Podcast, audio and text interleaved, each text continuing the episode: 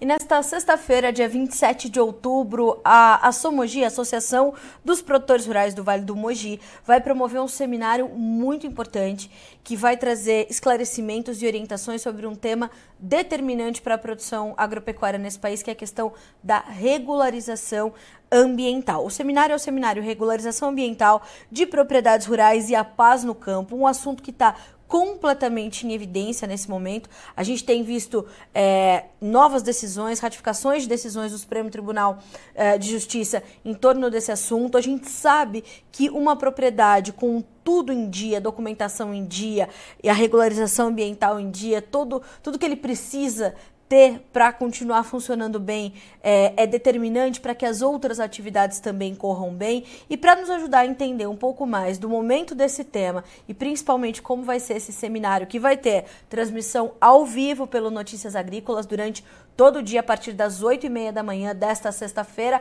Conosco a doutora Helena Pinheiro Della Torre, especialista em, em Direito Ambiental, advogada especialista em Direito Ambiental, para nos ajudar a entender esse tema. Doutora Helena, seja bem-vinda ao Notícias Agrícolas, é um prazer recebê-la, principalmente para a gente tratar de algo de interesse tão importante para os produtores brasileiros. Eu agradeço o convite, Carla, e já adianto a todos os ouvintes e telespectadores é, do Notícias Agrícolas, que tenho certeza que essa matéria é algo que é importante não só para o produtor, mas também para aqueles técnicos que trabalham com agro, os é, contadores que ajudam os produtores rurais a manterem aí os seus documentos em ordem e blindados de eventual é, cumprimento de função social, e é para isso que nós estamos aqui. E amanhã tem um evento no dia 27, para trazer aí ao produtor rural o reconhecimento de que a propriedade dele e a segurança jurídica dele é possível com a aplicação do Código Florestal. Doutora Helena, eu queria justamente começar a nossa conversa com a questão do Código Florestal. Talvez outro país não tenha uma lei ambiental, uma legislação ambiental que tenha sido tão discutida quanto a nossa, né? Foi uma das leis mais discutidas desde a Constituição Federal nesse país. Nós tivemos uma os parlamentares muito debruçados, especialistas também muito é, participativos nessa construção dessa legislação, e é ela é o que rege uh, a regularização ambiental nesse país. Quando a gente pensa em regularização ambiental, a gente está pensando imediatamente no Código Florestal Brasileiro? Exatamente, Carla. Você mencionou o ponto-chave com relação à necessidade do reconhecimento da aplicação do Código Florestal e de toda a legalidade que ele teve no trâmite ali no Congresso Nacional. Nós tivemos aí discussão de anos e anos e o reconhecimento de que ambos os lados não ficaram 100% satisfeitos. Isso significa que é uma lei que sim vem para coincidir com ambos os interesses, mas não necessariamente atingir de um lado ou de outro 100%. E aí nós temos uma legislação que no mundo não existe com relação a exigências ambientais. Só o Brasil tem todas essas exigências neste nível que não existe em mais nenhum outro lugar. Doutora Helena, como é que a gente ainda é, caminha para evoluir em torno desse tema diante, é, principalmente, de tantas cobranças? Eu imagino que essa questão da regularização ambiental também esteja conectada a, a essas cobranças que o Brasil sofre sempre né, é, em torno da produção e a preservação. Nós sabemos que são duas atividades que caminham e precisam caminhar juntas. Mas como é que a gente ainda evolui nisso e principalmente na comunicação das práticas que são adotadas nesse país? Bom, é, nós temos o reconhecimento de que o Brasil é uma potência e não se há discussão sobre isso.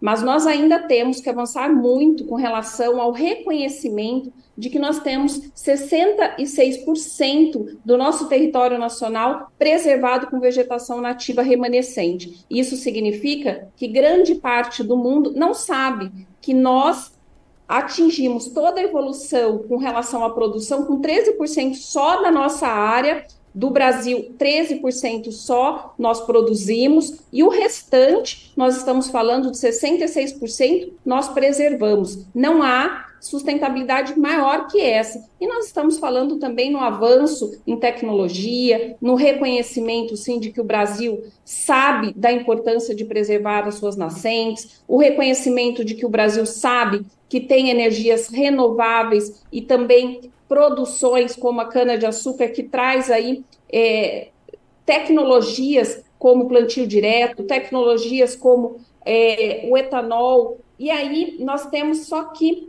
saber falar isso para o mundo. Doutora Helena, e como é que os produtores têm avançado na busca por essas informações também para garantir a sua regularização ambiental, para garantir que estejam em dia com a sua documentação, para que a sua propriedade corra bem e esteja é, em linha com o que diz a lei? O que, que, o que, que momento é esse desse tema e dessas discussões para o produtor brasileiro? Bom, o produtor, quando teve o Código Florestal é, vigente lá em 2012, recebeu a possibilidade da sua regularização ambiental, da sua segurança jurídica e também a possibilidade daqueles que utilizavam a propriedade antes de 22 de julho de 2008, com atividade agressivo-pastoril, ecoturismo e turismo rural, de ver regras especiais na parte transitória do Código Florestal serem aplicadas de uma forma que reconheça que esses produtores precisam ter a segurança jurídica para continuar plantando nessas áreas que a gente menciona e o conceito do Código Florestal diz usos consolidados e também ver o reconhecimento e a aplicação da regularização ambiental do seu imóvel. E é exatamente nesse momento que nós estamos. Lá em 2012, nós tínhamos com a promulgação do Código Florestal o início de toda a inscrição no cadastro ambiental rural, que sofreu ao longo dos anos algumas modificações com a implementação do sistema. Alguns estados aderiram né, um sistema é, único do seu estado, depois acabaram migrando para o sistema federal. E neste momento, nós estamos avançando para uma segunda etapa, que é exatamente a etapa de utilizar os benefícios da parte transitória, aquela regra especial para que tem uso consolidado. E é agora que o produtor deve voltar lá no, na sua declaração se ela foi feita logo em 2012 ou se ela não foi atualizada e lembrar que essa atualização precisa ser feita para que ele possa sim utilizar os benefícios do Código Florestal da parte transitória. E o que são esses benefícios? São as dispensas de reserva legal, se ele tem menos de quatro módulos fiscais, ou se ele cumpriu a lei da época, é a possibilidade dele continuar utilizando algumas áreas de preservação permanente e recuperar, recompor e regenerar uma metragem, dependendo do tamanho do seu imóvel. É poder ver a sua multa que foi realizada em função de desmatamento ilegal de APP e de reserva legal antes de 22 de julho de 2008, sendo convertida em pagamentos por serviços ambientais ou depois pelo cumprimento do termo de ajuste de conduta feito com o órgão responsável pelo cadastro ambiental rural e pela regularização do seu imóvel. Se o produtor não utilizar agora o programa de regularização ambiental, é neste momento que ele vai deixar de ter os benefícios do Código Florestal. E qual a nossa preocupação e que precisa ficar bem claro no dia de amanhã? São os prazos. Nós temos uma legislação nova que veio agora em 2023 estabelecendo prazo para o produtor realizar a inscrição no CAR, se é pequena propriedade, 31 de 12 de 2023, se é grande propriedade, desculpa, corrigindo, e se é pequena propriedade, em 31 de dezembro de 2025, para depois ele poder fazer a adesão em um ano a partir da notificação que o órgão competente analisar e homologar o seu CAR. Agora, é, a gente sabe, né, doutora Helena, que no início da, da, da, implementação do CAR e do sistema, né, é um, são dados autodeclaratórios, então isso é muito importante. A gente tem essa, essa proximidade né, do sistema com a, a, o, o, declarante. A gente, é importante que haja é, uma, uma facilidade para ver essa declaração. No começo do CAR, a gente teve alguns problemas no sistema, depois isso foi é, é, ficando mais fácil, ficando mais acessível, e hoje a gente já percebe que, de fato, a regularização ambiental ela está a menos passos do produtor do que nós tínhamos há algum tempo. Bom, Primeiro que uma das questões que a gente teve maior dificuldade foi a judicialização. Sim. E essa judicialização paralisou em vários estados a legislação específica daquele estado com relação ao programa de regularização ambiental, porque houve judicialização por anos. Nove anos em alguns estados, a discussão dessa lei específica do programa de regularização ambiental. Nós tivemos, tivemos também a judicialização do próprio Código Florestal, com a tentativa de derrubar alguns textos com relação à parte transitória, e aí tudo isso foi se adequando, os reconhecimentos de que a lei era constitucional, o reconhecimento das leis estaduais, a necessidade de implementação do programa de regularização ambiental, e o produtor também foi se familiarizando com o sistema, seja ele o federal, seja ele o estadual, e foi entendendo que este ato é um ato que traz segurança para o produtor tanto na possibilidade de continuar produzindo, de poder tomar financiamentos, de poder ver aí a sua propriedade reconhecida como um dos cumprimentos da função social, que é a função ambiental, porque se você não tiver o cadastro ambiental rural, você pode ter um problema com o cumprimento da função ambiental. E aí você precisa ter aí uma possibilidade de ter esse reconhecimento para que não haja nenhum tipo de vulnerabilidade na sua, na sua propriedade. E, muito pelo contrário, se você tem os documentos em ordem, se você tem o passivo da sua propriedade a um passo da regularização ambiental, esse imóvel passa a valer até mais, não só para o produtor, mas no mercado. Ou seja, esse é um outro tema, esse é, é essa discussão que vai acontecer nessa sexta-feira, dia 27, a partir das 8h30, no seminário uh, Regularização Ambiental e a Paz no Campo, porque são dois temas completamente conectados, né, doutora Helena? São discussões como essas que estão planejadas para essa sexta-feira? Exatamente. Nós vamos trazer aí para aquele é, ouvinte ou então telespectador que estiver online ou no presencial toda a necessidade do reconhecimento do produtor voltar a visitar o seu cadastro ambiental rural, a necessidade de fazer adesão ao programa de regularização ambiental. Depois, avançamos com toda a parte legal, nós teremos ainda a própria Secretaria da Agricultura, que no estado de São Paulo é aquela que tem a competência para analisar, o CAR e poder fazer toda a gestão do programa de regularização ambiental, trazendo os módulos que estão sendo implementados. O estado de São Paulo, Carla, não sei se você tem conhecimento disso, é um dos estados pioneiros, tanto com a implementação do módulo MRA, quanto com o avanço das análises do cadastro ambiental rural, assim como também o reconhecimento da aplicação do artigo 68. E para isso, nós vamos ter um momento específico que servidores da Secretaria da Agricultura irão trazer esclarecimentos e poder simplificar para aquele técnico, para aquele produtor que esteja ali com dúvidas com relação ao sistema do cadastro ambiental rural.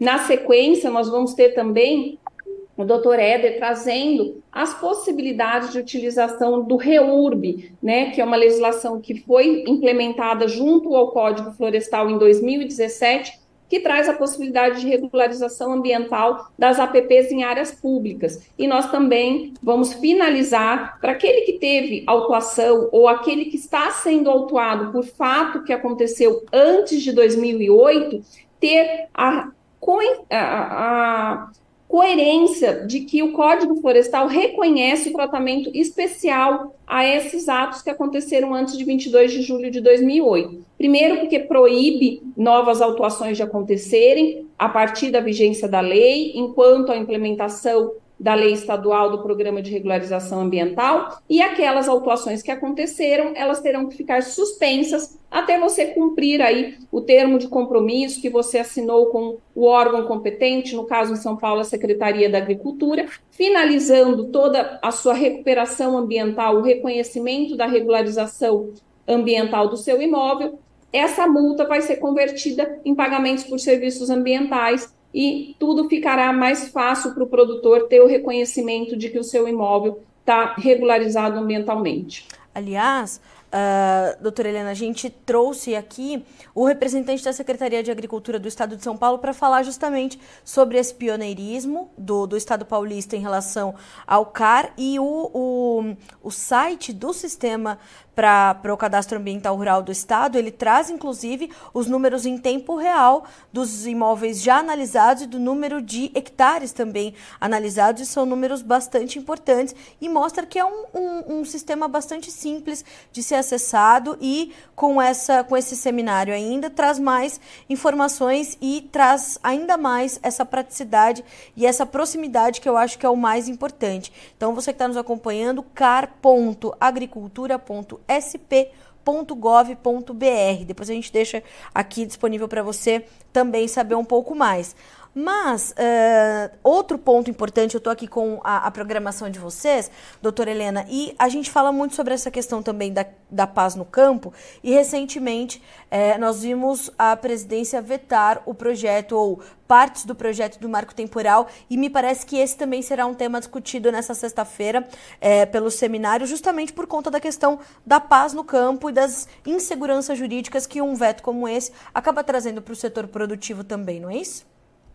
Sim, na verdade, nós estamos tentando trazer ao produtor rural a segurança jurídica que, se ele faz toda a o passo a passo da regularização ambiental do seu imóvel, o reconhecimento da temporalidade, sim, de que ele cumpriu a lei da época, e aí eu estou dizendo com relação à reserva legal, o artigo 68, ele vai ter tranquilidade de poder continuar produzindo nessas áreas sem ter a obrigação de cumprir o déficit de reserva legal. Com relação à insegurança jurídica do STF, não se trata só com relação ao marco temporal das terras indígenas. Nós temos hoje sendo discutido ainda é, o a DIN, que trata da constitucionalidade do Código Florestal, num seguinte e único tema: a identidade ecológica para compensação. E este é um tema que ainda traz muita insegurança jurídica para o produtor, porque aquele produtor que pensou que compensar iria ser utilizado simplesmente o mesmo bioma, ele sequer sabe qual vai ser o conceito de identidade ecológica, porque esse conceito não existe. Foi uma invenção do STF com relação ao julgamento. Quando aconteceu o julgamento da constitucionalidade do Código Florestal, ele inventou esse, esse conceito de identidade ecológica e nós não sabemos ainda qual especificamente vai ser esse conceito. O que nós sabemos é que nós teremos uma dificuldade que não existe na lei nas compensações, que antes era atribuído simplesmente ao mesmo bioma. Ou seja, se eu tenho um déficit de reserva legal e existe uma propriedade no mesmo bioma com área excedente, eu poderia simplesmente, pela equivalência do bioma, Sim. fazer uma aquisição e fazer a compensação. Hoje, nós não sabemos, enquanto não houver a finalização do julgamento, qual vai ser o momento adequado e o que vai ser analisado para se cumprir a exigência do conceito identidade é, ecológica. Isso é muito sério, né, doutora Helena? Como é que, como é que as coisas caminham a partir desse, dessa mudança? Tem como ela ser revertida? O que, que acontece a partir desse ponto? Na verdade, a gente precisa aguardar é, esse julgamento ser finalizado para ver, inclusive, qual vai ser o conceito que vai ser estabelecido e entender como vai ser implementado isso na regularização ambiental qual o conceito, né, o que se percebe principalmente nos estados onde a ocupação aconteceu há muitos anos, há centenas de anos, e que nós precisaríamos dessas áreas é, aptas à compensação, provavelmente nós vamos ter um pouco de dificuldade de entender um, é, qual a facilidade de se ter aí uma área próxima a compensar devido a esse conceito que não se sabe qual vai ser a questão técnica que tem que ser provada para o pedido de compensação. Doutora Helena, então vamos reforçar o convite para a nossa audiência. Sexta-feira, 27 de outubro, a partir das 8h30, essas informações já começam a chegar ao vivo para a nossa audiência aqui no Notícias Agrícolas. E quem estiver por Leme, ainda dá tempo de se inscrever ou já preenchemos todas as vagas?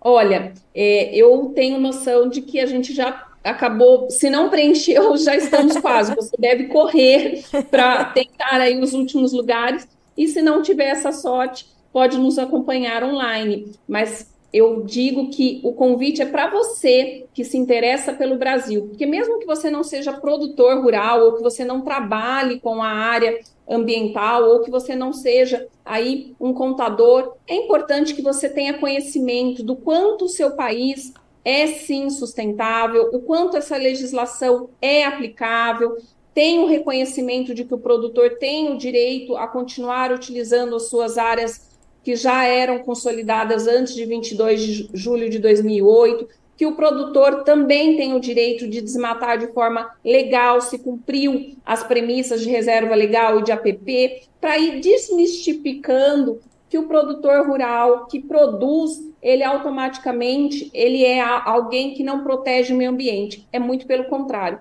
Nós temos a legislação mais severa do mundo e temos um produtor rural que sim aderiu em massa ao cadastro ambiental rural, fez a declaração dos seus usos, ocupações do solo, reconheceu os seus remanescentes florestais. Nós tivemos o reconhecimento que mesmo antes da implementação do programa de regularização ambiental, muitos produtores, principalmente aqui no estado de São Paulo, já tiveram suas APPs, as suas nascentes recuperadas, já tivemos o reconhecimento de que alguns deles, por leis, têm, têm a sua dispensa de reserva legal. Enfim, o produtor rural pode ser alguém que tenha segurança jurídica reconhecida na sua atividade e reconhecida pelo brasileiro e pelo mundo. É verdade, acho, acho que essa parte da sua fala é determinante, doutora Helena. É um convite para você que quer saber do Brasil, que se interessa pelo Brasil, o Brasil que produz, o Brasil que preserva, o Brasil regularizado.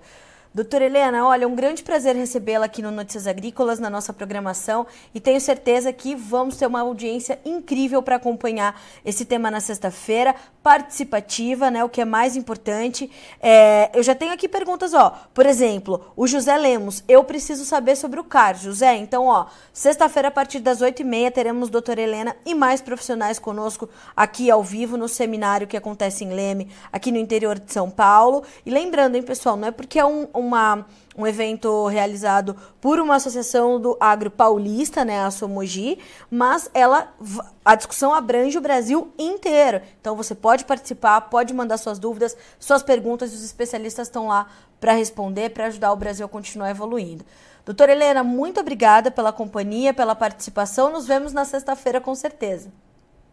Obrigada, Carla. Eu que agradeço. Me coloco à disposição para qualquer outra é, entrevista ou então complementação que a gente possa fazer para que o telespectador entenda da importância de estar regularizando o seu imóvel rural e a importância de todos os brasileiros entenderem que o Brasil é um motivo sim para se orgulhar. É verdade. E doutora Helena, de repente a gente pode é, alinhar uma entrevista pós-evento para a gente fazer um balanço, saber quais foram os temas mais pedidos pelos produtores, o que eles mais precisam saber, quais são os pontos que a gente precisa continuar intensificando a nossa comunicação e fazer um balanço desse seminário, né?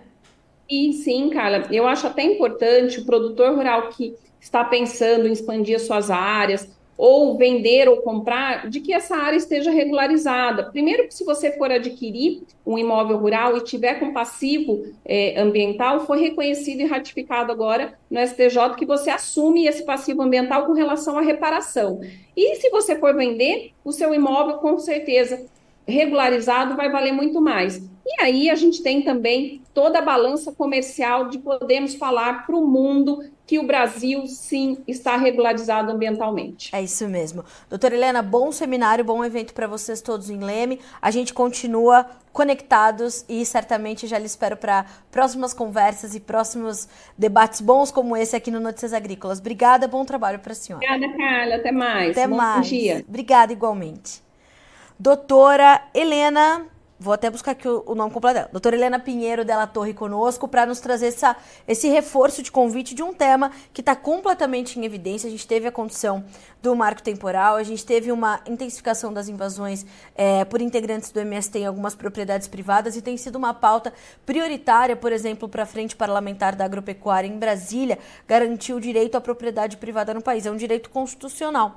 E a regularização ambiental passa por isso também e pela paz no campo, mas mais ainda. Então, esses temas serão discutidos no dia 27, sexta-feira, a partir das 8h30 da manhã. E aí é um dia inteiro de transmissões, porque as discussões vão acontecer até as 17h30. Então, você pode acompanhar. Logo que começar, a gente já vai mandar uma notificação para vocês, para vocês acompanharem tudo é, em tempo real aqui ao vivo pelo Notícias Agrícolas, direto de Leme, interior de São Paulo. A gente fica por aqui com esse boletim, mas na sequência, a nossa programação continua para você ser sempre o produtor rural mais bem informado do Brasil. Notícias agrícolas, informação agro-relevante e conectada.